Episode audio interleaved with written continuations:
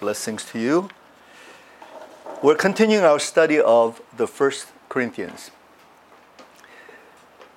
And today I've titled the message Shepherding in Christ. In the previous messages, I've titled messages uh, in such a way leadership in Christ, servanthood in Christ, stewardship in Christ. And today I want to talk about another dimension, another type of leadership and that is shepherding type of leadership. So let us read uh, 1 Corinthians chapter 4, verses 14 to 21 together. I am writing this not to shame you, but to warn you as my dear children. Even if you had 10,000 guardians in Christ, you do not have many fathers. For in Christ Jesus I became your father through the gospel. Therefore I urge you to imitate me. For this reason I have sent to you Timothy my son whom I love, who is faithful in the Lord. He will remind you of my way of life in Christ Jesus, which agrees with what I teach everywhere in every church. Some of you have become arrogant, as if I were not coming to you. But I will come to you very soon, if the Lord is willing. And then I will find out not only how these arrogant people are talking, but what power they have.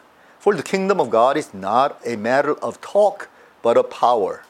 What do you prefer? Shall I come to you with a rod of discipline, or shall I come in love and with a gentle spirit? Amen.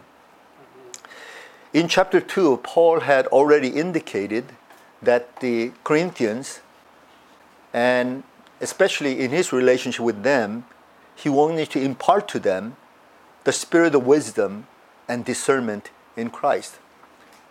He talked about receiving revelation by the Holy Spirit he talked about the fact that we as Christians, we are spiritual men and women. We do have the mind of Christ. He talks about all that. And rightly so, because you know the Corinthian church was known for their spiritual gifts.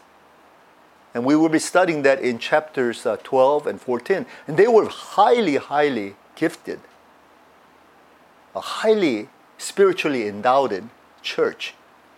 You might even say that they were prodigies in the Spirit. But perhaps because of their giftings, because of their revelatory knowledge and inspirations and all kinds of manifestations flourishing in their midst, they had a problem with spiritual pride. And at the same time, according to Paul in chapters 3 and 4, they really lacked the type of wisdom they really needed. Wisdom and discernment. This is what Paul is talking about. And I believe this is so relevant to the churches today, especially the church in Korea and many churches in America and all over the world. What we need is wisdom and discernment. Do you not agree? Not just revelation, not just the latest, you know, message that's going to help us to break through and adapt to the pandemic. What we need is true wisdom and true discernment, which will guide the people into the right direction. And so Paul reprimands the Corinthians as not having such wisdom and discernment. Rather, they are fleshly and worldly and very, very immature. And he accused them of being mere humans. And as I mentioned, Paul doesn't mean that we are not mere humans. We are mere humans, but we're more than that. There's a dimension of us that we do not know of. There's the potentiality that we're not in touch with. We're not just mere humans, but we're made in the image of God. And we have tremendous power and potentiality that we might call spiritual or supernatural within us. And so Paul says, You're just mere humans, just very immature and worldly, because you quarrel, you bicker, you, you fight over this and that, and there's no unity in this body. And you have this great idolatry over this type of leader or that type of leader. And so, in this context, Paul defines what true leadership is. And he already defined leadership in terms of servanthood. And last week we studied that leadership has to do with servants who are truly stewards. And the key word to identify stewardship is faithfulness. Paul is saying we must be faithful in everything that we do, and especially regarding the common purpose that we all have, establishing everything on the foundation of Christ and Christ alone. Be faithful to that. Every single servant of the Lord, every single Christian will be judged based upon this. Did you build anything on top of any other foundations except me? He will say. And if you built your little kingdom here and your, your little Tower of Babel here and your little idol here and there, they will be all tested the judgment day. So, first of all, we're going to be tested on whether we've been found faithful in establishing everything on the foundation of Jesus Christ. Secondly, whether we've been faithful in our specific given talents. We all have been given specific talents in Christ. We have been given gifts, potentials, powers, resources. And what are we going to do with that? And that's going to be tested on that day. And in order to be a truly great servant and steward, each one of us, we need to relinquish our personal desire for fame and popularity, and especially the sense of ownership about God's people and God's resources. This is a problem that we see in Korean church. Spiritual leaders think that what they have built up, their ministry, their building, their resources, is theirs. It's not. It's not theirs. And the whole idea is build it all up and hand it back over to the Lord. And hand it back to the future leaders who are going to take care of that, just like them as servants, stewards. But it is not their own. You know what is the opposite word or concept to that of stewardship? It's ownership. Claiming it as mine. Declaring as though this is something that I've inherently received from the Lord. It's not. We relinquish all the ownership because we are simply servants and stewards. The Lord is the master. He is in charge of all these things. He is the owner over all these things. Today, I want to talk about another dimension to leadership besides servanthood and stewardship, and that's found in the very text that we have read. And that has to do with shepherdhood. Now, we Protestant, we identify with the title pastor, pastoring, pastorhood. It's a concept very similar to that. The higher churches like the Anglican Church or the Roman Catholic Church, Eastern Orthodox, they would prefer the title father, fathering. But I chosen the word shepherdhood because I, I think it's very intimate that we're dealing with a flock of people that have been given unto us and how we shepherd them that's the that's the key. And i want to say three things about shepherding. First of all a shepherd knows how to nurture his sheep. A father knows how to nurture his children mother knows how to nurture her little children. So, the first characteristic of shepherdhood is nurturing, and nurturing them properly in Christ. Let's read verses 14 and 15. I am writing this not to shame you, but to warn you, as my dear children. I think this is a good attitude for us to have if we are in the business of shepherding, taking care of anybody. Okay? Our business is not to shame them ultimately, but to warn them. Warn them of what? The dangers that lie ahead of them if they do not abide by certain principles. And then in verse 15, he says, Even if you had 10,000 guardians in Christ, you do not have many fathers, for in Christ Jesus I have become your father through the gospel. And the term here for guardians is paidagogoi. And it's the term that refers to slave guides who have been assigned to take care of their masters' children, especially sons, supervising their general conduct, take them to school, their tutors, and basically educate them.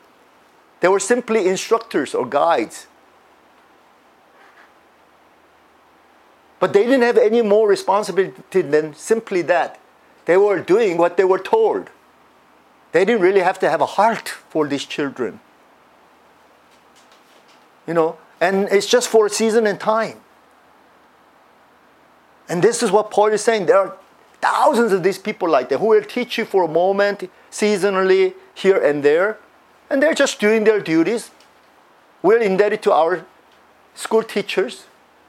You know, they receive their pay and they do the best they can to instruct us and educate us. In the churches, we've seen ministers, uh, you know, they preach the word, and for a season and time we sit under that teaching. Or nowadays, we could, through the internet, we can receive hundreds of teachings, thousands of teachings. They don't even know us. But to a degree, we are being nurtured by them. And we should be thankful for that. But Paul says, I'm different. I'm one of those rare persons that you should call me as a father.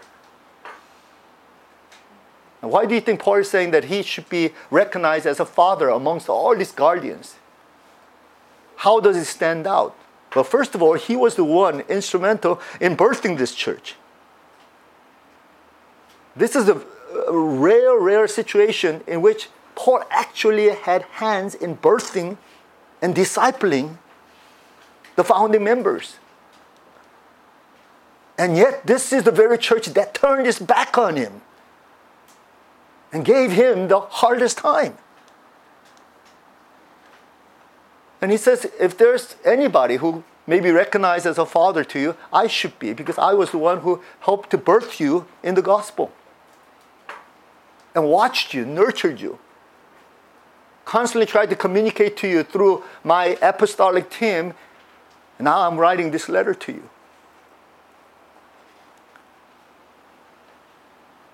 What was Paul's intention that was different from other guardians and other teachers who had influence upon these Corinthians?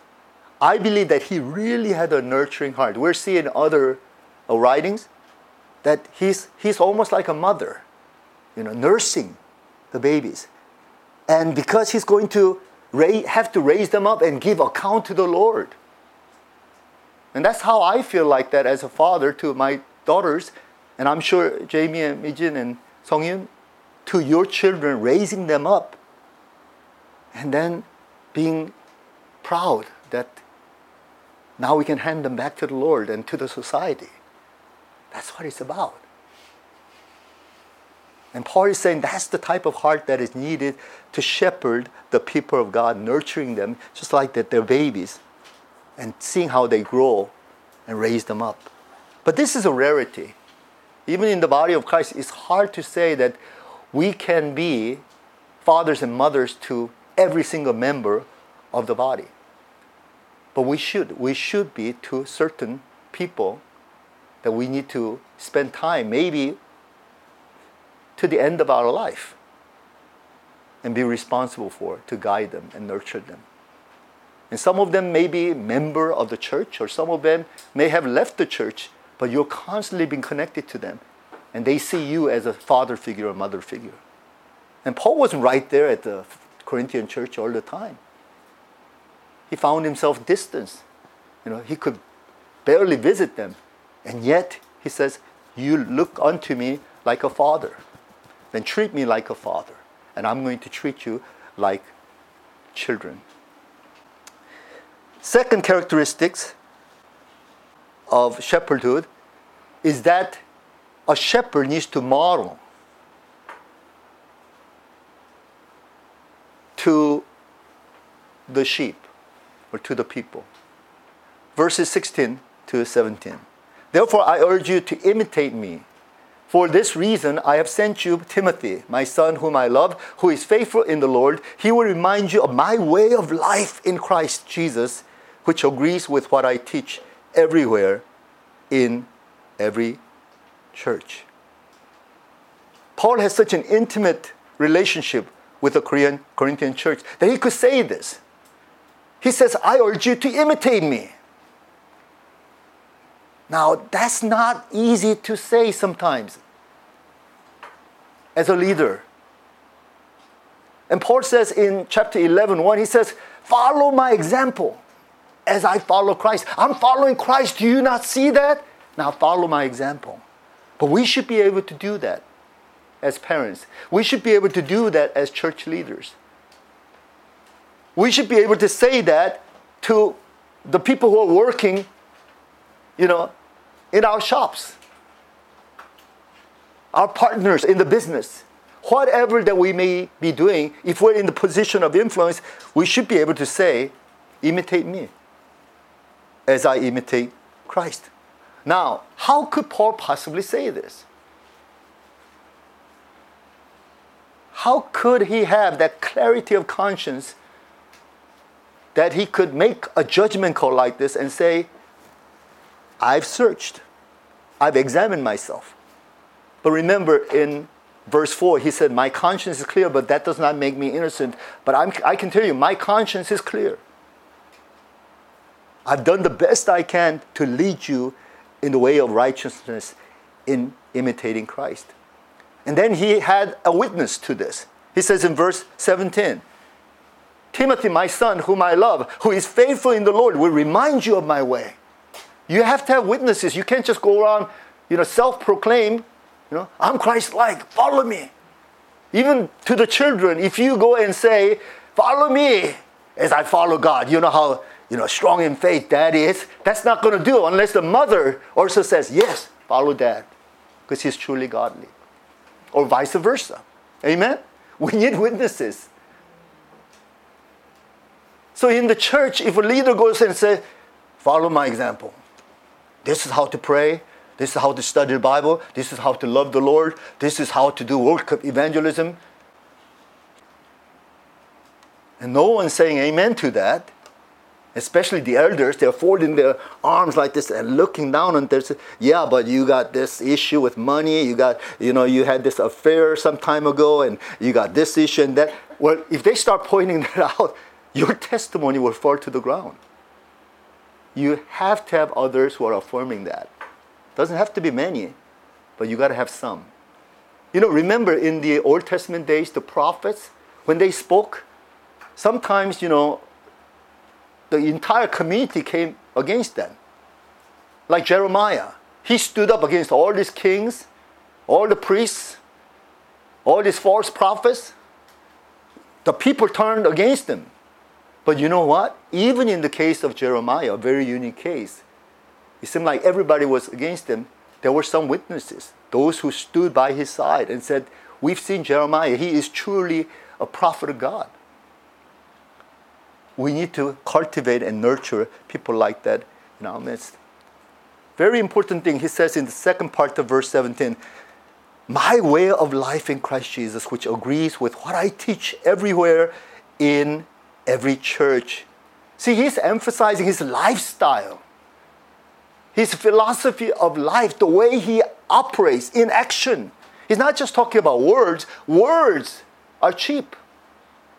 Words can easily fall to the ground. I am a preacher. I speak those words. But whatever I say to you guys, if I cannot back that up with my life, it means nothing, really. I can fool people, I can fool the audience. The message that goes out on the internet, people have no idea. It's my life that has to back up.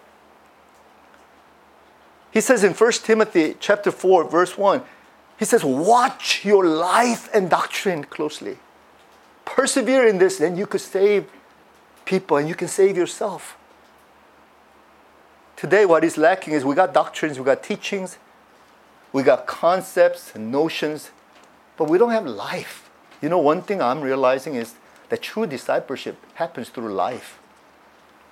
I've tried to disciple people long ago through my teachings and ideas. And more and more, I look back, I was so foolish in so many ways. And maybe it took me this long now, maybe I, I might be able to show through my life.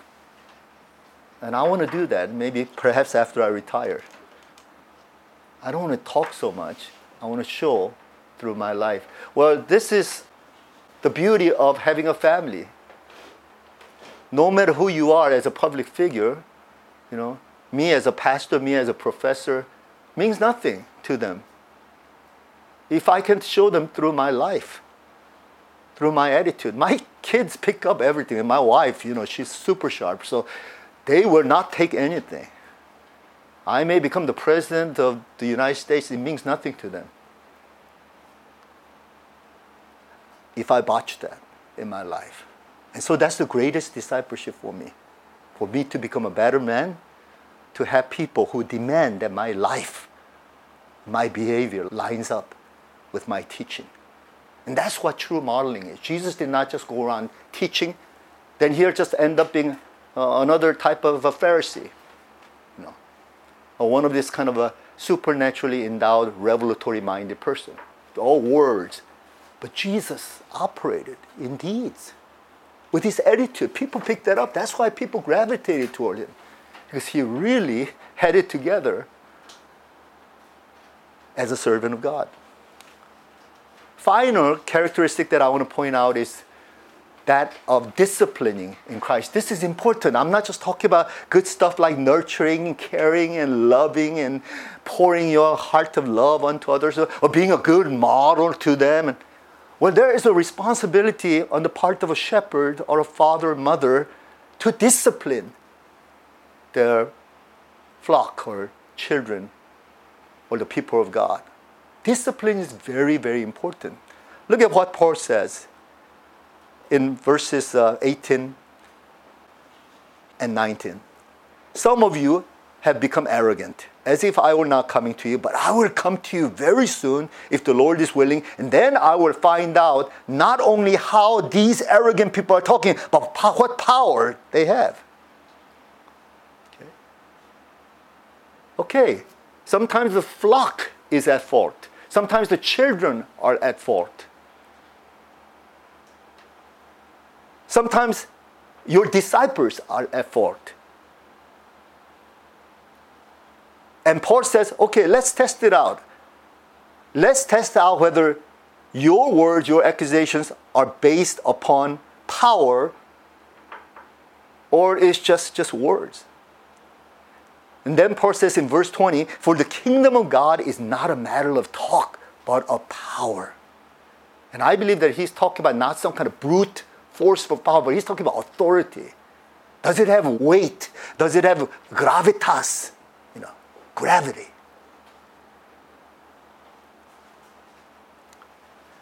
So the kingdom of God has to do with relationship with God that is played out in such practical, experiential, transformative way. It is such a powerful testimony. It's not just words. It's not just ideas. It's not just fluffs, but something that is so solid and substantial in terms of practical working out in the daily, everyday life. And so Paul is able to talk like that. I think leaders, we need to be able to talk like that. I don't presume myself to be a perfect leader. Of course not. I'm far from perfection. And maybe that's why I'm limited to talk about a lot of topics. I usually don't preach about a lot of topics. I preach the Bible, but when I do thematic studies, I only concentrate on the things that I, I really embodied. But I've demonstrated in the public or in my family life. But I do have to say that whatever I do, if I want to become a better leader, better servant, better steward, and better pastor,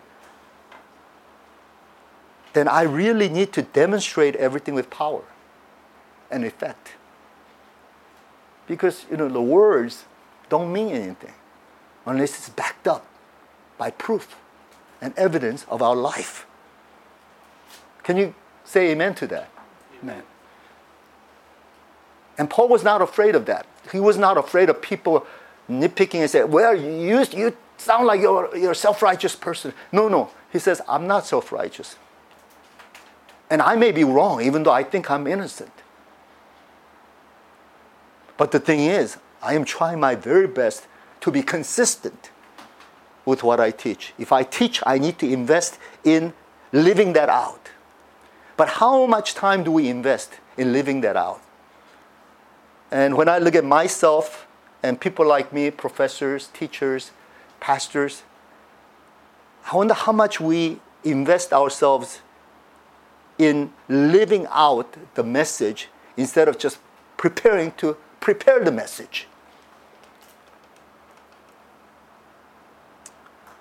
Paul is very authoritative about this. He says, and finally in verse 21, What do you prefer? Shall I come to you with a rod of discipline, or shall I come in love and with a gentle spirit?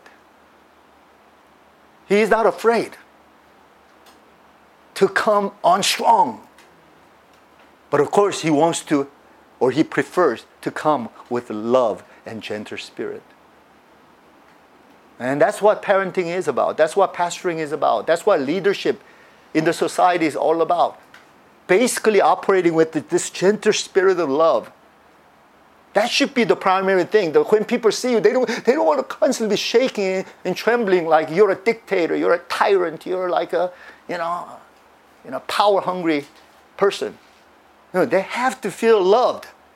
But at the same time, they have to have this fear that you're not somebody so light that you could just push over or you know you can topple them down. No. Paul had a strong sense of spiritual authority with which he can say, I can come with a rod of discipline. Remember in Psalm 23? You know, the Lord is my shepherd, I shall not lack anything.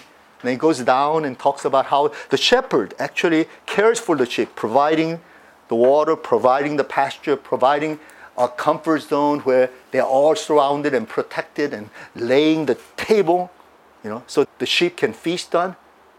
But he does say that the shepherd operates with a rod of discipline. Because you know the characteristic of a, of a sheep is sheep is typically very stubborn and very blind and they're very nearsighted. and they really need guidance. They really need instruction. So sometimes, you know, the shepherd has to really nudge the sheep. You know, the sheep has thick wool and, you know, plump. nudge. Sometimes you have to do that. Without that kind of pressure from leadership, whether it be a church leader or parental leadership or a boss working in a company, raising up, you know, future leaders. Things will not change. People will not change. So let us remember these three characteristics of shepherding nurturing, genuinely nurturing. It's all about nurture. It's not occasionally just doing it here and there and hoping some miracle happens. Really nurturing from from point zero, from their birth, and taking care of them, meticulously investing in their lives and raising them up to the end. Secondly, modeling for them. Be an example because they watch everything, they hear everything. And it seems like our children are pretty sensitive, so we better really watch out, right? Song right? They're sensitive. They, they catch everything, you know. And so uh, if we messed up in the earlier years, then we need to repent and, and show them from now on. There's, there's redemption in this, you know. We can do it now. Even after the children are grown up and married, they're still watching you. They still need you as role model. And I think there's nothing that encourages children than the parents who have been a role model to them. They can look up to them and say, wow, it is possible in this world to find human beings like that and they're my mom and dad, you know? That's what we want. That's what we want to be. And then finally, disciplining in Christ. Don't be afraid of discipline. That's your job, that's your authority. You relinquish that. You will spoil your people. And so when it's time, you need to discipline them and speak strongly about that because the kingdom of God is not about talks and ideas. The kingdom of God is about power and manifestation and transformation and being really consistent in both words and deeds and lifestyle. Amen? Amen. Let's pray.